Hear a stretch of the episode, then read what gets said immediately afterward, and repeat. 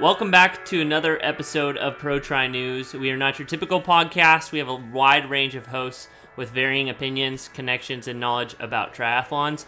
We're going to unpack the racing that happened this last weekend, as well as look to the racing for the next weekend to come, as well as all the news in between and drama. I'm Kyle Glass, your host, editor in chief, joined today by our head rules expert and Englishman Mark Matthews, Hey guys, how you doing?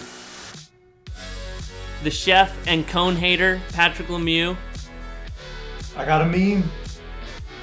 They made a meme about me. They made a meme about me. our best content creator in all the land, Talbot Cox, outside of Kenny Withrow. and our favorite draft legal expert, Chelsea Burns. Thank you for having me back. We missed you deeply. I Chelsea. know. Well, we can get right into Ironman Finland results from this last weekend. Laura Philipp, uh, impressive 252 marathon off the bike after her uh, coming back for her injury. Looks to be on amazing form. Second place, Jocelyn McCauley.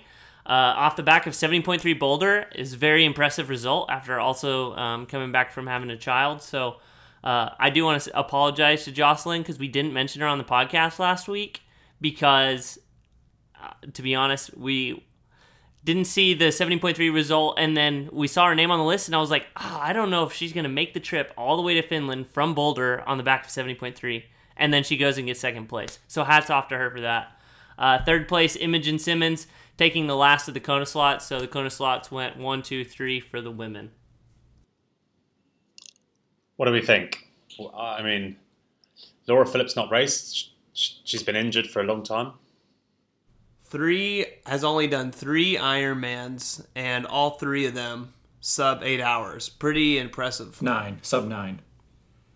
I mean sub nine. Yeah, sorry. I mean, yeah, Kat did that in her first three, uh, but we watched Laura Philipp run that 252 on that course, and there is just no way. That I mean, that was incredible. Uh, I don't. I think maybe only Anne Haug could stand up and realistically say she could run that fast. Uh, that course was not flat. It was not fast. A lot of it was off road. It was windy. It was rainy. Maybe Anne Haug could run that fast. There's there's no one else in the world at the moment that can run like that. And she's coming off the back of a long term injury. She did most of the work on the bike herself. I thought Laura Philipp was world class. I um, you know, Mark, I had to. I've been pr- priming for our Kona episode, um, and obviously, I think Kat is a is an absolute threat for the win and certainly the podium. Um, Laura Philipp has made that same statement after this weekend. I would say. Yeah, I agree. Absolutely. Yeah.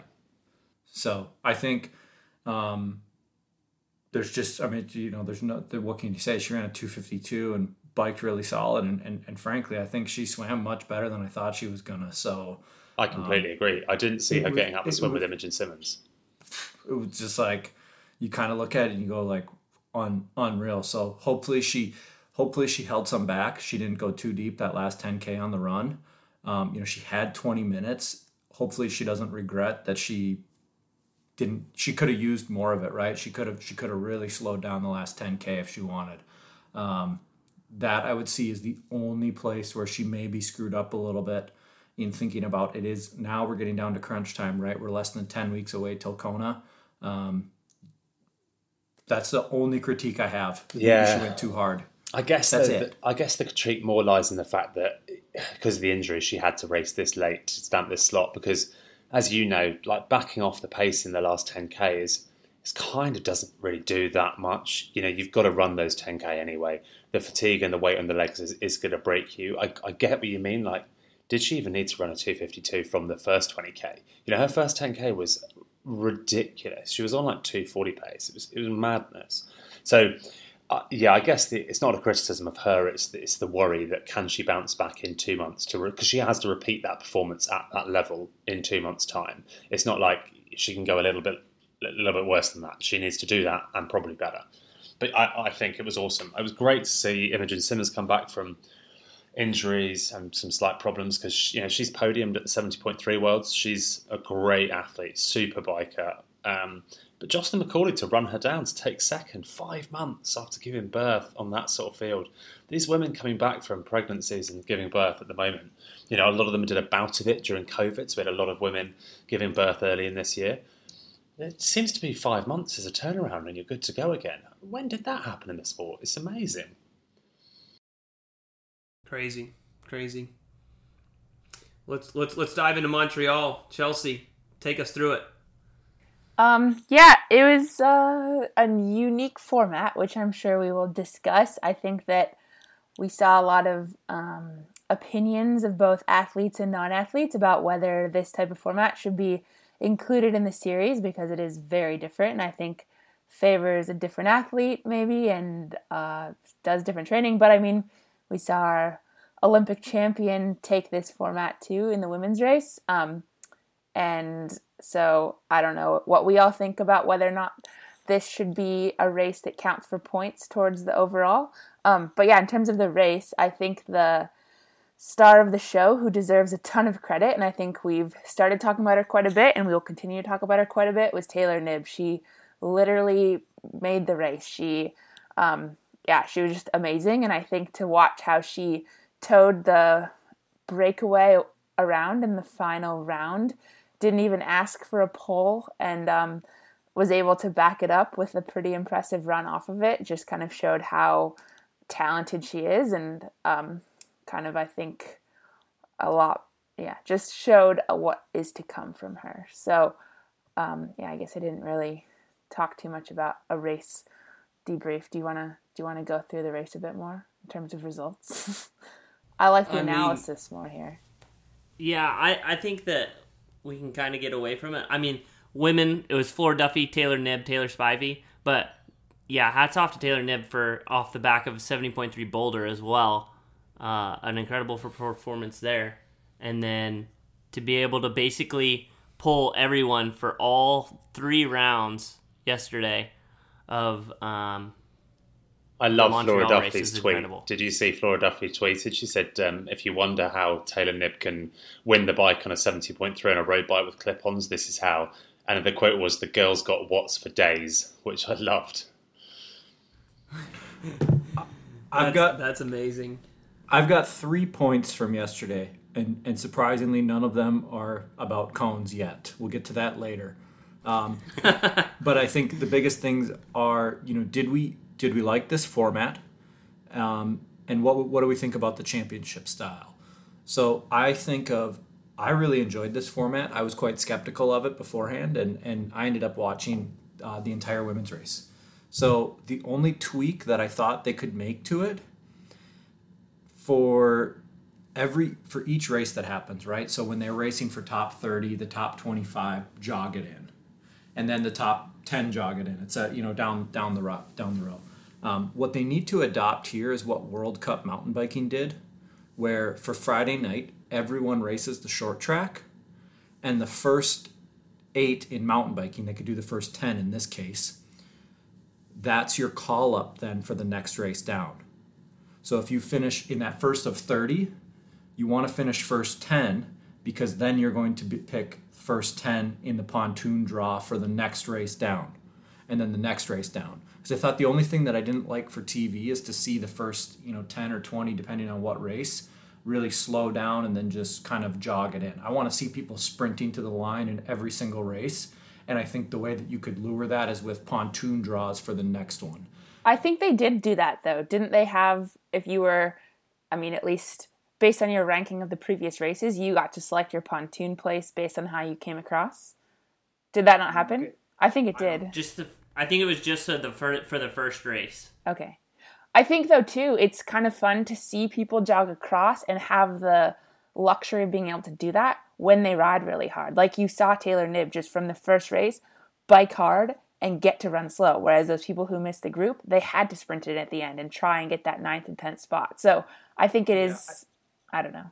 I could I could admit to being wrong on my point. I just think that it it, it could make the broadcast look a little bit better if people are sprinting for all the places. Yeah.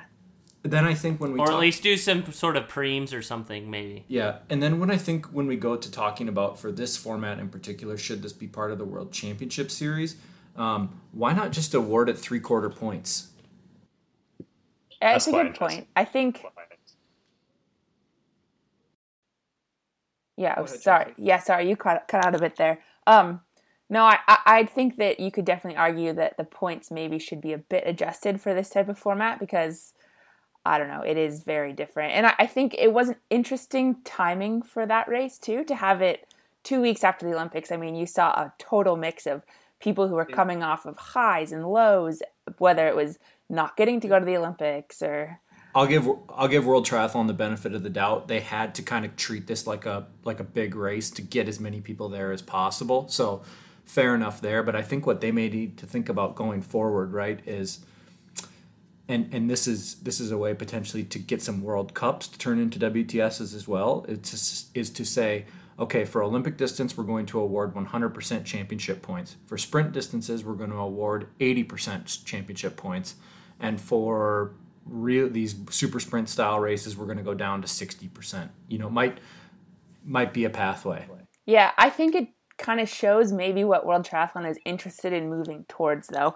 Whether it is a vision for Paris or LA that they make the uh, the showcase race rather than have it be Olympic distance, it's a sprint or a super sprint.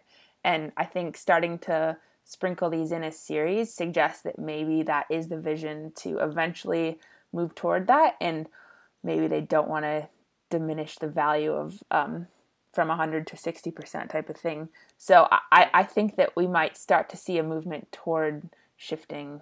Yes, Pat, please. I got my hand up. I got two last points. Um, one, I thought that Taylor Spivey was fantastic this weekend. Uh, I, I, don't think we can. She, she raced fantastic. She never missed any of those splits when Taylor was thrown down. That was just a takeaway I had. And then um, finally, was just one thing that I learned in house is that uh, Gwen watched quite a bit of the race, uh, the women's race, and just said she goes, you know, I would really enjoy this super sprint format. So I thought that was uh, something notable from the weekend as well. Yeah, no, I agree with both of those. Um, something to add too, after talking to a few of them yesterday after the round of three, it sounded like the athletes were pretty disappointed in the course that Montreal offered them up yesterday. It sounded like the bike course was atrocious in terms of road quality. And I know Montreal, I the saw- city, is pretty, yeah, it's pretty known for being a um, a not well kept pavement.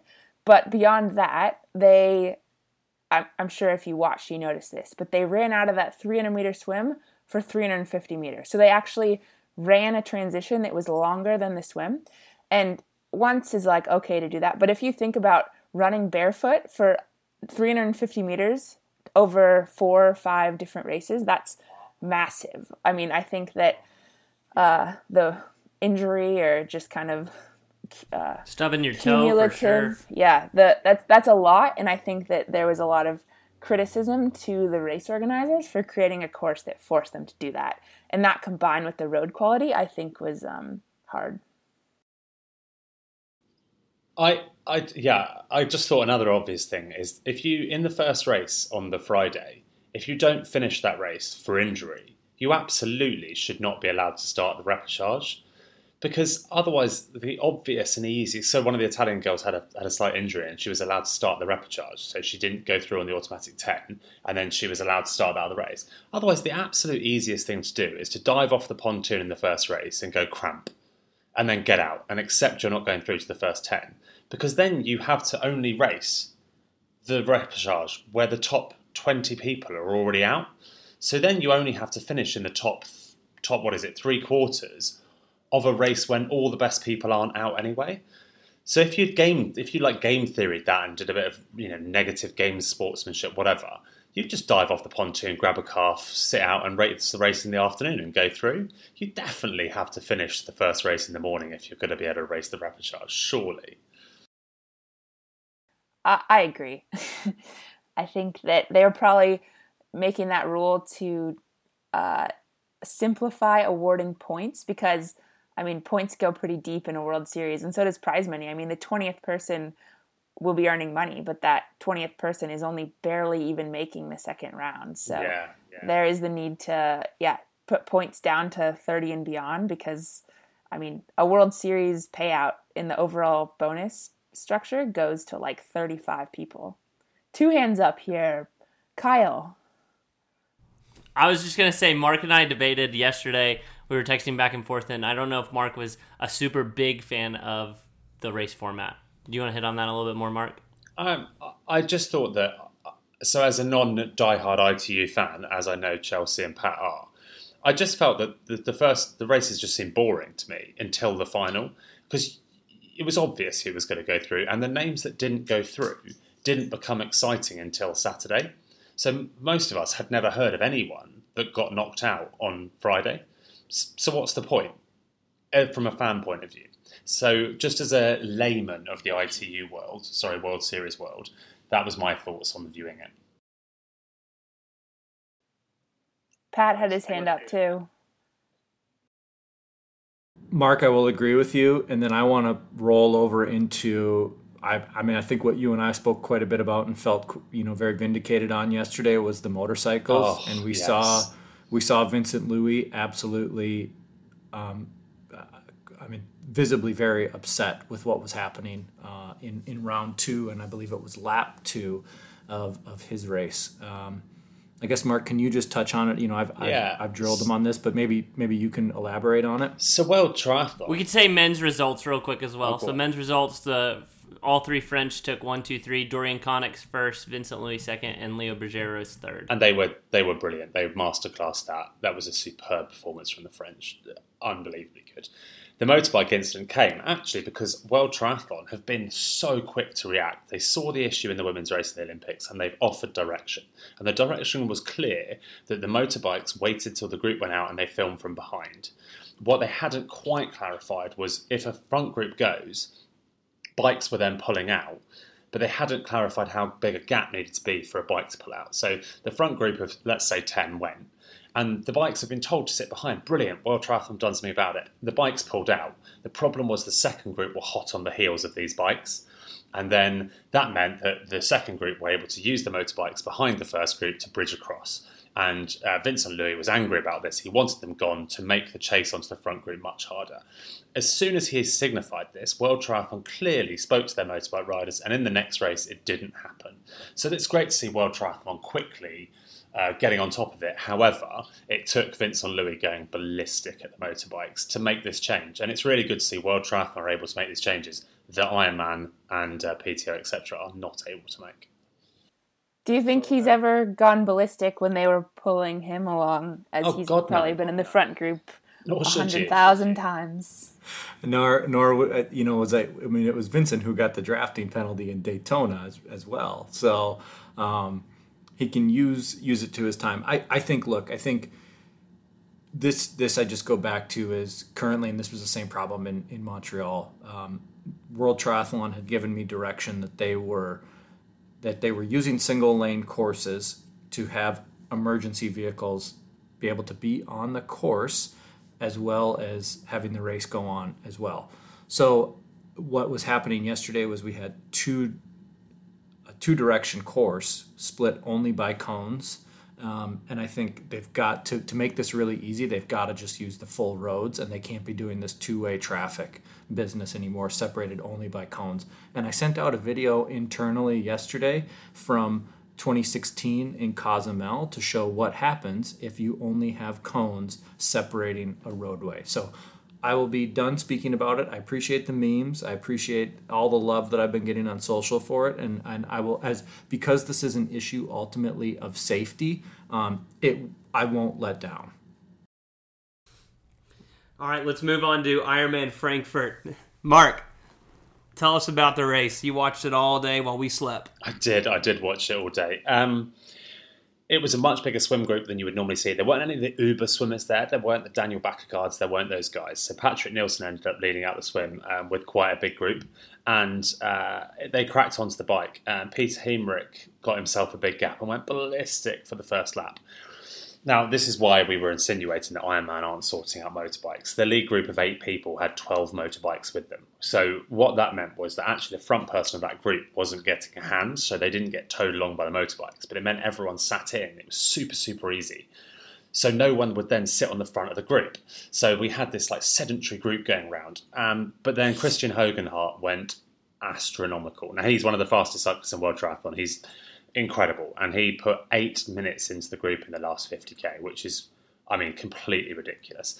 And then he bled his lead, um, and he could run his own pace. It was awesome.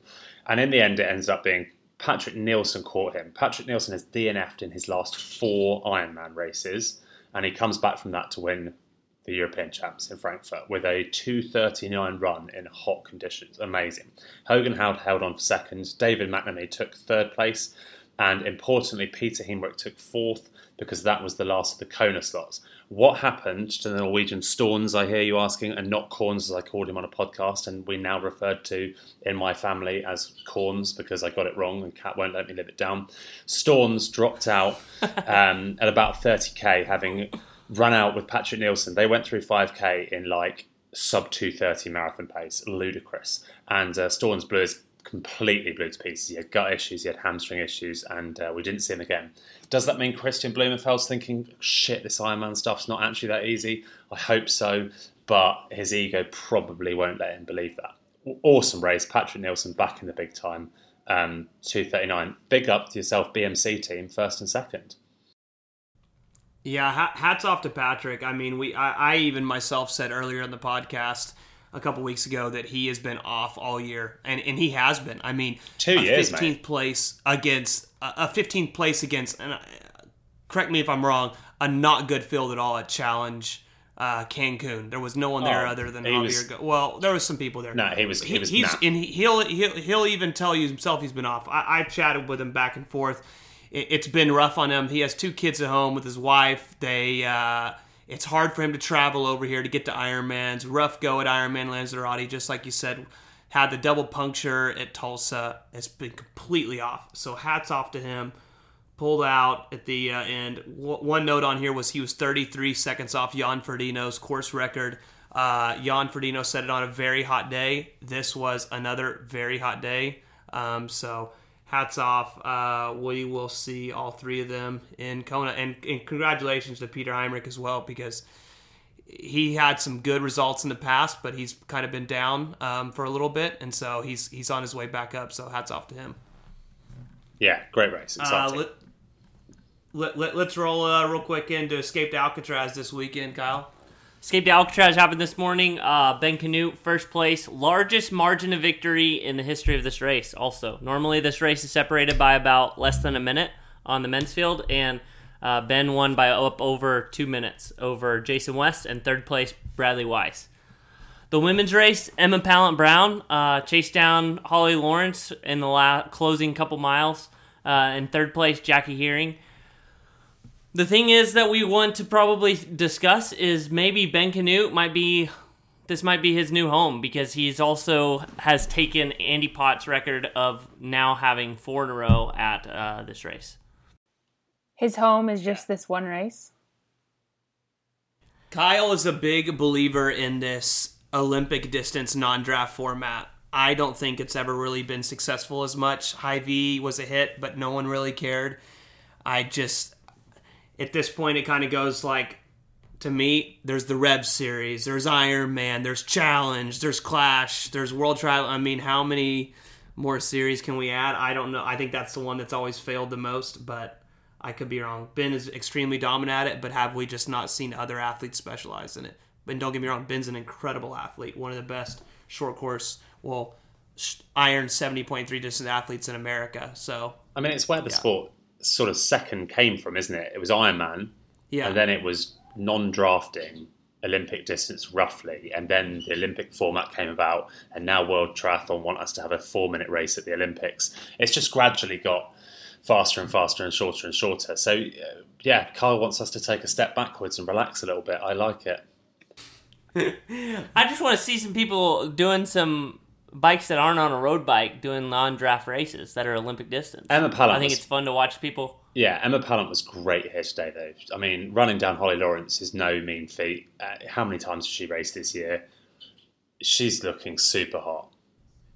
And she has been incredible. Uh, she did have a recent uh, change of coaches. Uh, she changed from Michelle Dillon to uh, Tim Don, and they've been working very closely. She also has an incredible training partner aka her husband, Jared Brown, who's probably really pushing her as well. So I think she uh, I pushes would him, to be definitely honest. say, yeah, Probably so. probably that that probably really. Hey, but true. Jared did do the Leadville 100 this weekend, so props to him for that. Um, so I, I would say Emma Pallant is definitely a uh, favorite for seventy point three worlds. So Also, be interesting to see who she draws being a wild card for the Collins Cup. yeah, yeah. True. Kat So, said. Kat okay, said today because obviously they're both in the European team. Kat said, "I'm glad I don't have to race her at the Collins Cup." All right, let's roll into Ironman. Well, we got races this weekend. Yeah, races. I mean, Ironman Copenhagen. Let's go. Ironman Copenhagen. Uh, I don't think a lot of athletes are racing. I think every athlete has already punched their ticket to Kona. There's not a lot of. Uh, I would say every race favorite is on the start line except one person who has yet since 2017 to prove that he can do a good Ironman, and that's Lionel. So I think that he needs to punch his ticket this weekend. There is uh, three slots available. This is the last three slot slots. This is the last chance. Um, pretty much everyone on this start list was also on the Frankfurt start list. You saw a lot of them racing, so it could be Lionel, the only one racking his bike in transition, uh, racing himself for a slot. I don't see anyone else racing. Talbot, have you been to Copenhagen before? I have never been to Copenhagen, Are but you I looking forward fly to out it? on Friday. I am extremely excited. I spent four months there once. It's so cool. Uh, hey, you're gonna have to tell me where to go eat. Okay, I'll try and remember.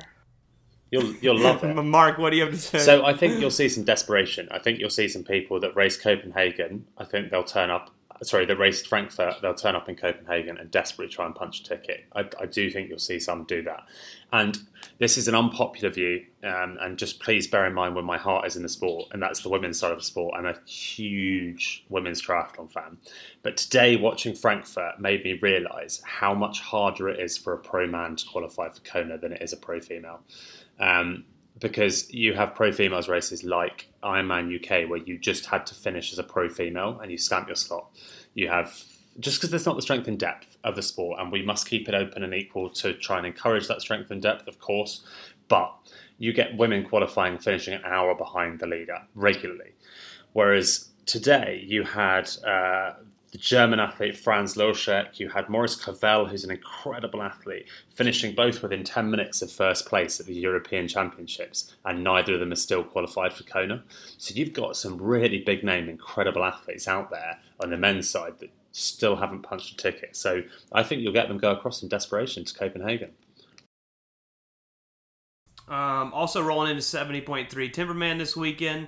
Um, you have Heather Jackson racing, uh, Jeanni Metzler, uh, also Mirinda Carfrae, uh, after having baby Finn, will be making her return. Lindsay Corbin, uh, and just a really stacked field. Uh, the women's race will be a fantastic race there. Uh, that that's an awesome venue as well. Going to be pretty warm, so looking forward to that one as well. Also, want to touch on Heather Jackson. Uh, Chelsea, did you have a chance to chat with Heather this weekend in Bend?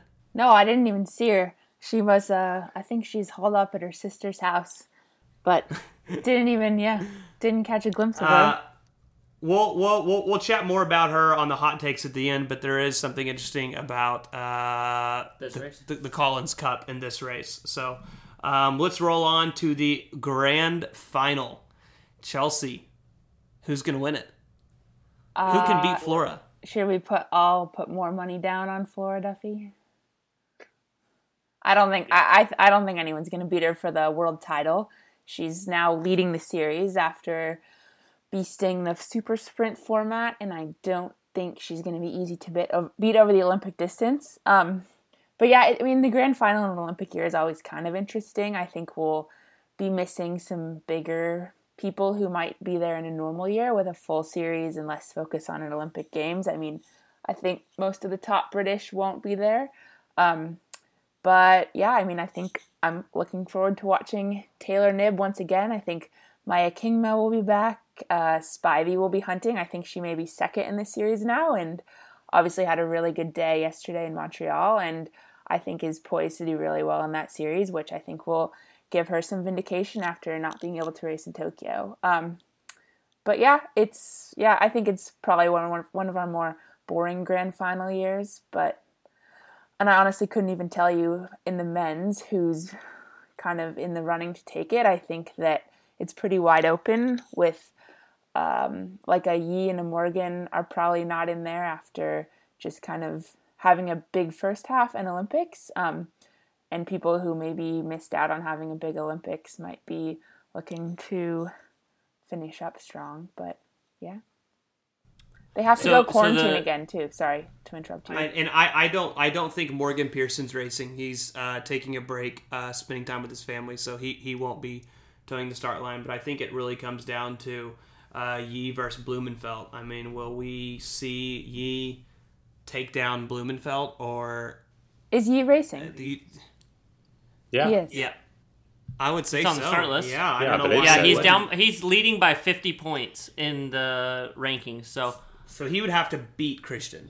Hey Yeah, guys, you'd have to beat him. can I ask you, is Beth Potter racing? Oh yeah, you want to hear what happened? She is. I She's a- I heard she's a absolutely criminal. want you to tell me what happened because I know what happened and I want our listeners to get to hear what happened, Chelsea. All right, listeners, um, turn up your volume here. Fresh in from uh, one of our other British correspondents that isn't Mark. She's actually a female with an Olympic medal. But she told me that Beth Potter got to the airport to fly to Montreal and was denied boarding for visa entries because she accidentally checked the box that she is indeed a criminal. So, um, they turned her away because Canada doesn't enjoy criminals entering from the UK. I think the UK criminals are a, a tough bunch. So she was able to they're get supposed to go to Australia, is what I heard. I I had actually heard that she had boarded the plane and she got off. She got escorted off the plane. Um, Oh, that which- might have been right. Or which I is didn't even catch better. Yeah, that is even better.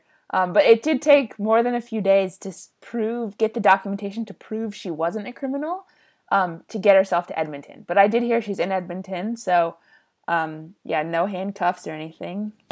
Beth, is it fair to say Beth's quite a fiery individual? I imagine she took the news at the airport in particularly fiery fashion. So it to me it really tickled me when I heard it had happened. To be honest, unfortunate for her, and You I would hope have she has loved a to great be a race. fly on the wall. be on a fly on the wall for that one. So something that is actually pretty interesting too. I know I don't know how much we talked about the quarantine that they had to face at both of these Canadian World Series races, but when they arrived in Montreal, they actually had to spend three and a half days literally not allowed to leave the room, like meals in the room, only riding the bike trainer in the room, um, before they got out for like a day to train before the race. And they are all taking a chartered flight tomorrow to Edmonton and they will then have to quarantine again for one day um, if they race Montreal. If they're coming directly to Edmonton, they have to do the three day quarantine. So Canada is being quite hard on um, keeping the triathlon COVID out of their country. What do you guys? How do you guys feel about them going back to a single day championship rather than these points ranking system? Chelsea. I I like the series. I think it. I don't know. It just adds to the excitement. I agree. and I think completely. it, yeah, it makes it, it gives you incentive to try and hit those races. It makes a consistent athlete definitely rise to the top, and I think being able to perform over a eight, six, eight month period is I don't know, pretty cool. Pat, yes, Or Pat, go ahead. Kyle, it should be easy for you. What's your favorite sport to watch? Football. Formula One. Right. Same. This is the same. Besides that, besides Oklahoma Okay. football. So it's the same. right. It's the same format as that. I think. Um, I do think it's the right call that uh, that World Triathlon has the has the format the across what's been anywhere from six to nine races throughout the year. Uh, you know, you keep anywhere from four to five plus the grand final. Um, and, and I think that's become uniquely uh, Olympic distance triathlon in the draft legal space. So as they add these shorter distances, I think they will continue to evolve what it looks like to win a world championship. And I think that's something that's um, uniquely draft legal. another Before thing. before we, I'll go for it, Chelsea. I was gonna say another thing for all our devout American listeners is we could only have one U.S. male in the grand final. Um, I think we saw Kevin McDowell with a potential injury. I talked to him yesterday after he dismounted the bike in that final round, but he's waiting to see if he thinks he's going to be okay to race. But it could potentially be only Seth Rider. So you're seeing guys like Morgan and Matt who were, uh, yeah, just deciding not to race that. So I think that that's just kind of a an interesting indication of how the grand final is treated in an Olympic year, where there is so much build to this one race that it is really hard to bounce back. It it is um it is interesting too though you know uh, Gwen did a Olympic a grand final in an Olympic year in 2012, and I believe the entire Olympic podium was absent from the race, and I she was second on the day, but because the points are weighted so heavily, I think she went from like 26th to 9th in the series in one race. So it is uh, for the end of season bonus, which I know we've got written in here. Um, it can the pendulum can swing quite a bit on the on the grand final. So the point system did change a lot from the race this weekend. Seven out of the top ten men all changed positions, and then nine out of the top ten f- females all switched positions. So And the I racing think- this weekend will be pretty intense. I think people would like to hear. Like, I don't think people often realize how much money you do get from that series. Bef- Before we read those out, though, I know we've got a lot of Ironman and long distance athletes, professionals that listen to this. So, guys and girls that are listening, cover your ears before we talk about the amount of money that your ITU But there is there is counterparts a make. discrepancy on that. There's a discrepancy on that for a reason because I think it's harder to be successful at draft legal racing and the amount of athletes that race draft legal versus Ironman athletes. And I think it's harder to get sponsorships as a draft legal compared to an Ironman athlete. I, I'm only joking. Okay. So you guys can kind of uncover your ears a little Sorry bit. for taking you so serious, Mark. Uh, first place is 80,000, second place 55,000, third place 37,000, fourth place 25,000, and fifth place 19, and it goes down from there. And this But is that's just, the just for the end of series bonus. So yeah. if you win every race, you get 20k each race. So say Flora wins this weekend, the grand final, and wins the uh, rankings, she'll get over 110 grand from this weekend. Here, hold on. Pat, how much is in Gwen's bank account? Now you got to go back and say you got to you'd have to you'd ask for, have to ask from the year where she had a perfect score. Okay, well then, hey, tell how many world titles does Gwen have? Uh, two. And then Flora has one, correct? Or does she have No, two? two. So she'll pass if she wins the grand final, she will pass Gwen in world titles.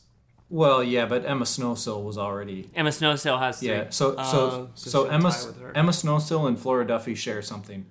Um, well, Emma's got three world championships. Flora will presumably have a third here, and then they've e- they each are Olympic champions, and then they each are Com Games champions. So I think that's pretty darn cool.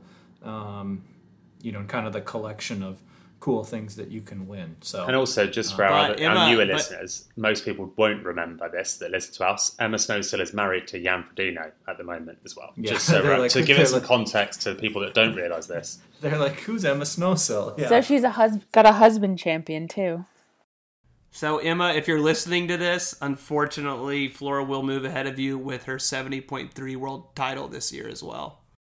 And Flora's got like 18 Xterra world titles too. Jeez Louise. All right, let's move into the hot takes. Mark, So I put this on because I wanted to cover this in the results, but I basically forgot to add it. This weekend was Embrun Man, which for the die-hard triathlon fan is like a mecca style race in France. It goes over the Col d'Izoard, which is the, one of the highest passes in the Tour de France. It is some of the biggest names in the sport have tackled Embrun Man. And really impressively, this weekend, the long-standing course record on the bike and the overall race fell to a young French-British lad called Leon Chevalier, who you might remember finished second in Ironman UK, and he's been on the up uh, on the circuits in some of the PTO races. He absolutely destroyed the Embrun Man course record, which for a young lad like him, 24, I mean, he was, I saw him at the start of the year broke. I mean, not a penny to his name, sharing a house with George Goodwin, no coach, nothing. And uh, in the last few months, he's just completely destroying the scene. So I wanted to say, Carrie Lester won the women's race, by the way, didn't take the course record, which is why I'm hyping Leon. Just a massive congratulations to Leon Chevalier in one of the Europe's biggest long distance triathlons. So kudos, bro. So you mean to say there's another course record that was broken. Yeah, but this is like this is they are uh, retentive about making this the same course every year. It's got prestigious passes in it. It's um he just destroyed the bike. It, timing climbing times were incredible. Okay, let's let's dive into some Collins Cup drama. Uh, Jeanni Seymour, as of right now, from the latest we've heard, she's not going to be able to race. So we don't know who is going to replace her slot at the Collins Cup. Maybe we can get some more uh, information. Uh, we'll reach out and try to get that. Uh, another athlete that is not going to take her slot is Heather Jackson for Team USA. Uh, I, I spoke with Heather. There was some like drama that went around that she was protesting against the PTO and um, the Collins Cup ranking system, and that's why she wasn't taking her slot. And I chatted with Heather and completely uh, turned that down. That's not the reason at all. Heather is extremely close with her family. Uh, she actually lost their grandfather uh, this last year, um, and so uh, her sister and her brother will are all doing their, uh, I, I believe, first triathlon this weekend at Timberman. Um, and so this is they're kind of doing like a celebration of life uh, ceremony, and then they're all going to do that race together. So she'll be going to Timberman, doing her uh, race with her siblings and uh, enjoying and celebrating her uh, grandfather's life. So, which leads us to the next question: Who will take her slot? From what we heard, Linsey Corbin was offered it uh, and then had turned it down. Um, so we don't know who will take Heather's slot. Uh, there was a joke that someone had said earlier that there is a very good professional triathlete that lives in Boulder that recently got her U.S. citizenship, Mirinda Carfrae. So a lot of people said that Mirinda Carfrae needs to go to the Collins Cup and help out Team USA. But yeah, I'm, I'm not really sure what they're going to do. Whether they're going to have Jocelyn McCauley if she'll bounce over there since she's in Finland in two weeks. But yeah, it'll, it'll be pretty interesting So to see. uh, what what I find confusing about this is it, it shouldn't even be up for question who gets the slot. Heather Jackson was an automatic qualifier from the USA. So the fact she turns down her slot as an automatic qualifier, it doesn't become a captain's pick. It should just be Sophie Watts, presumably next, is the fourth. She was the first one to miss out. So it should then be She's injured. So then She it's just had surgery. so then it's Linsey Corbin, and if it's not her, it's then she El- turned it down. Alyssa Doal, Alyssa Doha. and then it just goes down like that until they select. You, it doesn't matter that it gets to an awkward point where they're not very good or whatever, because you've still got Mirinda, you've still got Meredith Kessler down there, you've got Leslie Smith, Sarah Piampiano's desperate to go. It should just go down that Yeah. list. You can't make up rules to get a decent name there. Um, and, and, and, and I could be wrong. Maybe they're not just uh, saying that, or maybe I mean I'm not saying they're going to select Mirinda. Maybe they are going down the list. I just heard that Linsey Corbin had turned it down got it. next. Got it. Got it. So we, uh, I guess we'll, we will have to wait and see. And I don't know even know where Mirinda Carfrae would be at on there if she even was to race for America, which doubt she would. I don't think she's raced in two years since Kona. Yeah, Pat. Yeah, So, she's she's not can I do- that. If, if you're if you're one of the lower ranked athletes and you're not going to get paid presumably a ton of money to go there do you do you have to book your own travel? Like so is that coming out of what they're paying you? So like for Yeah. you know, i know like i think about for heather right? To get from bend oregon to slovakia it's a it's a day plus. Like it's just inconvenient and expensive. So you- Heather would put a lot of money in her pocket if she raced. Well, but relative to relative no. to future perform against future No. performance, it's it's So it's basically done on there's 18 there's 18 athletes ranked, and it is you're done. So whoever gets the slot now will essentially be the 18th ranked PTO athlete currently. So um, it just goes down. So uh, Daniela Ryf, number one ranked in the world, she's getting 90 grand. Um, Emma Pallant jumped up to like seventh in the world, so she's going to get 45 grand. So down in where Heather Jackson is, it's like 23, 22, 21, 20 grand. It's actually, which sounds like a lot of money to our listeners, but you got to pay tax on that straight out. You're paying tax on that. You're paying flights to Europe if you're Heather Jackson. You've got to be there the Monday before. Everything's comped once you're there, but that te- that 20 grand turns into like suddenly a $7,000 payday for two weeks of work, which eh, on a good, on being generous, you know, once you pay tax on all that, it's not a lot of money. Um, I'd take suddenly- seven grand for two weeks. well, yeah, but again, again, it's against. You also have to think about it's against future performance too. Yeah. So you've got to do a half Ironman if you're, and if you're trying to really put all your eggs into the 70.3 or Ironman basket, you you are pulling something out of it. Or you it. just, like Heather Jackson done, stay in the USA, race a local race with your family, take the paycheck for that, and be done with it. I mean, there, there. I will say that there is um, twenty-five thousand dollars is the total prize money for uh, for Timberman, which that breakdown would be four thousand for the winner. So, but but it wasn't a money issue for for Heather. It- just like what you said, it, it was. So Yeah, But yeah, it does. Yeah. But it does go back to a little bit of from the world that I'm in. No brands or sponsors are saying how important it is for an athlete to do Collins Cup, and winning Timberman may have more value here in the states for a brand and a sponsor than participating in the Collins Cup would. This year, of course, the PTO's ambition is to make the Collins Cup a thing where sponsors will suddenly be like, we'll add this to your bonus structure and all sorts. That's their vision of the future. And it might very well come to that if the media is excellent. But you're right that this year, um, it's not, no one's got it written in their contract, have they, this year? Like, and and rotating locations, right? So the U.S. athletes don't always fly to Europe for this race. Collins Um, Cup Bend, Oregon, 2022. It's possible. uh, a, a, a hot take that I have that I didn't write down was: Is it time that we finally see an Ironman broadcast with a WTS on the same weekend? I feel that if you did an Ironman broadcast, the bike takes four hours. If the World Triathlon Series did two sprint triathlons, that's going to take around three hours. So the Ironman athletes could start the bike, in the middle of it, you could literally do two triathlon World Series sprint distance races, male and female, and then have them come off the bike. When when will we ever No, see that? be- And when will we? If you ever thought, You're you're close there, Talbot. But what it really should be is some sort of festival weekend. So I think of like I'll go back to the days of like when Wildflower was possible, right? And on Saturday there could be the ITU race, and on Sunday there could be a Wildflower style race, and and I think something like that, and uh, as part of a weekend festival.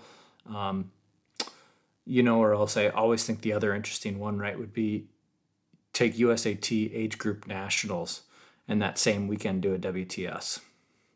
Those are the kinds of combos I think are a little bit more realistic. I loved your idea though, Talbot, because it would mean I don't have to listen to the Ironman commentary when they're on the bike. Because I don't really mind the swim and I don't really mind the run. But when they get on the bike, it's just like, it's just utter nonsense of just this speculation. And it's guys that are legends of our sport that raced in the mid 90s talking about the technology. And they, they heard a click today on Patrick Nilsson's bike, and one of them said, oh, that could be a stiff link. And then they went down a 10 minute rabbit hole of how this was definitely a stiff link. And this probably happened because he probably changed his chain in the week before the race. And that's why he's got a stiff link. And, and then age groupers, that's why you shouldn't change equipment the week before a race. Yeah. What? Anyway, so basically, Talbot, I, I love your idea. I'd, I'd love to listen to Heather. Um, some of the commentary to this weekend on the World Triathlon, that was great. It was like genuinely good tr- commentators. Loved it. We didn't talk about the relay. Did, was it? Ah, It's okay. It wasn't that great. I It was like trying to pull teeth to get Talbot to watch it with me. okay. Well, can we talk Uh, I'm proud of everyone who Yeah, raced. I was proud of Chase McQueen. yes. Pat, Go ahead, Pat. That's Hel- you. Helen Jenkins. Um, She needs, to Amazing. be a vo- she needs to be a voice that stays on the broadcast. So hats off to World Triathlon. Um, pay her whatever she needs to get paid to keep doing that job. Um, I thought her and Trevor were fantastic. So Amazing, Pat. Couldn't agree more. Actual, genuine insight, articulated perfectly. Keep Heather Helen Jenkins on that show, definitely.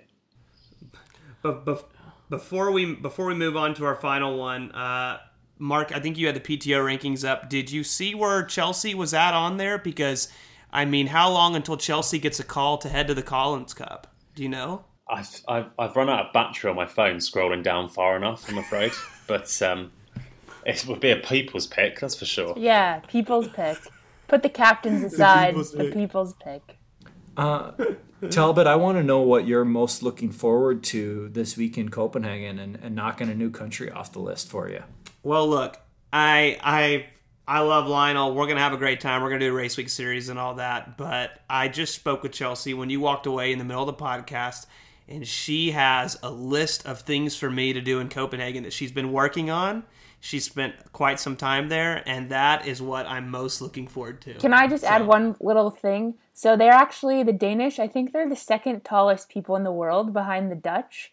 So just hmm. have that in mind, Talbot. You probably may be falling below average He's gonna in be crowds. like, with the, with his camera like this. I already do, so it's all Talbot, good. Talbot identifies as six foot tall, so it's okay. So Kristian Høgenhaug listens to this show, the guy that came second today, Bike Weapon. He's Danish. He'll take you around Talbot, but they're basically their cuisine, and this is an English person knocking someone's cuisine. So take this with a pinch of salt. They just eat everything on small bits of bread. It's just like random bits of fish on small bits of bread. That's Danish Herring. food. Oh, Lots of herring. Well, that that's the only problem. That's Pat to answer your question. That's the only thing I'm not looking forward to. I am an American. I am used to fat foods, large portions, extremely unhealthy stuff like Chick Fil A, and that is where I struggle in Europe. Is their food is way too healthy for me and my kind and my type and my body type. So Imagine- You've got a that's you've got a wedding coming up, so this to. is a this is a jump start to that. Imagine the culture shock flying from Oklahoma to socialist Denmark. It's gonna be insane. The best thing is when Talbot comes up, Talbot came from home from the uh, tri battle and he goes, "Bro, I gotta go eat a burger. Let's go." And the poor guy's lost 15 pounds since he's been gone. Okay, before before we end the show, uh, we just want to thank everyone so much for listening. Not only that, we complain a lot on here about the motorcycles and the cones, and we want to let everyone know we're not just here complaining about it. Our goal as the show is to try to take action.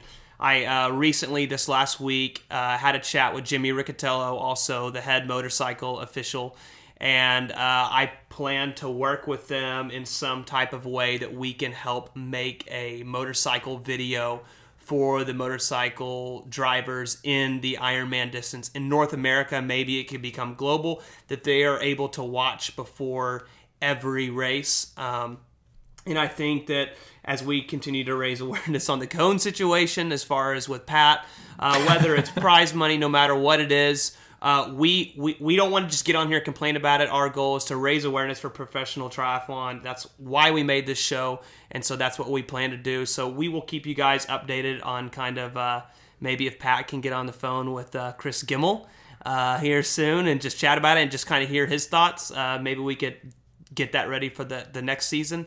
And uh, I will give you guys an update on, on the motorcyclist in races in North America, working with the head uh, North American official, Jimmy Riccitello. So uh, just wanted to inform you, we're not just sitting back here, armchair quarterbacks. Uh, well, I am. I don't know what everyone else is more professional than I am. So, uh, other than that, thank you so much for listening this week.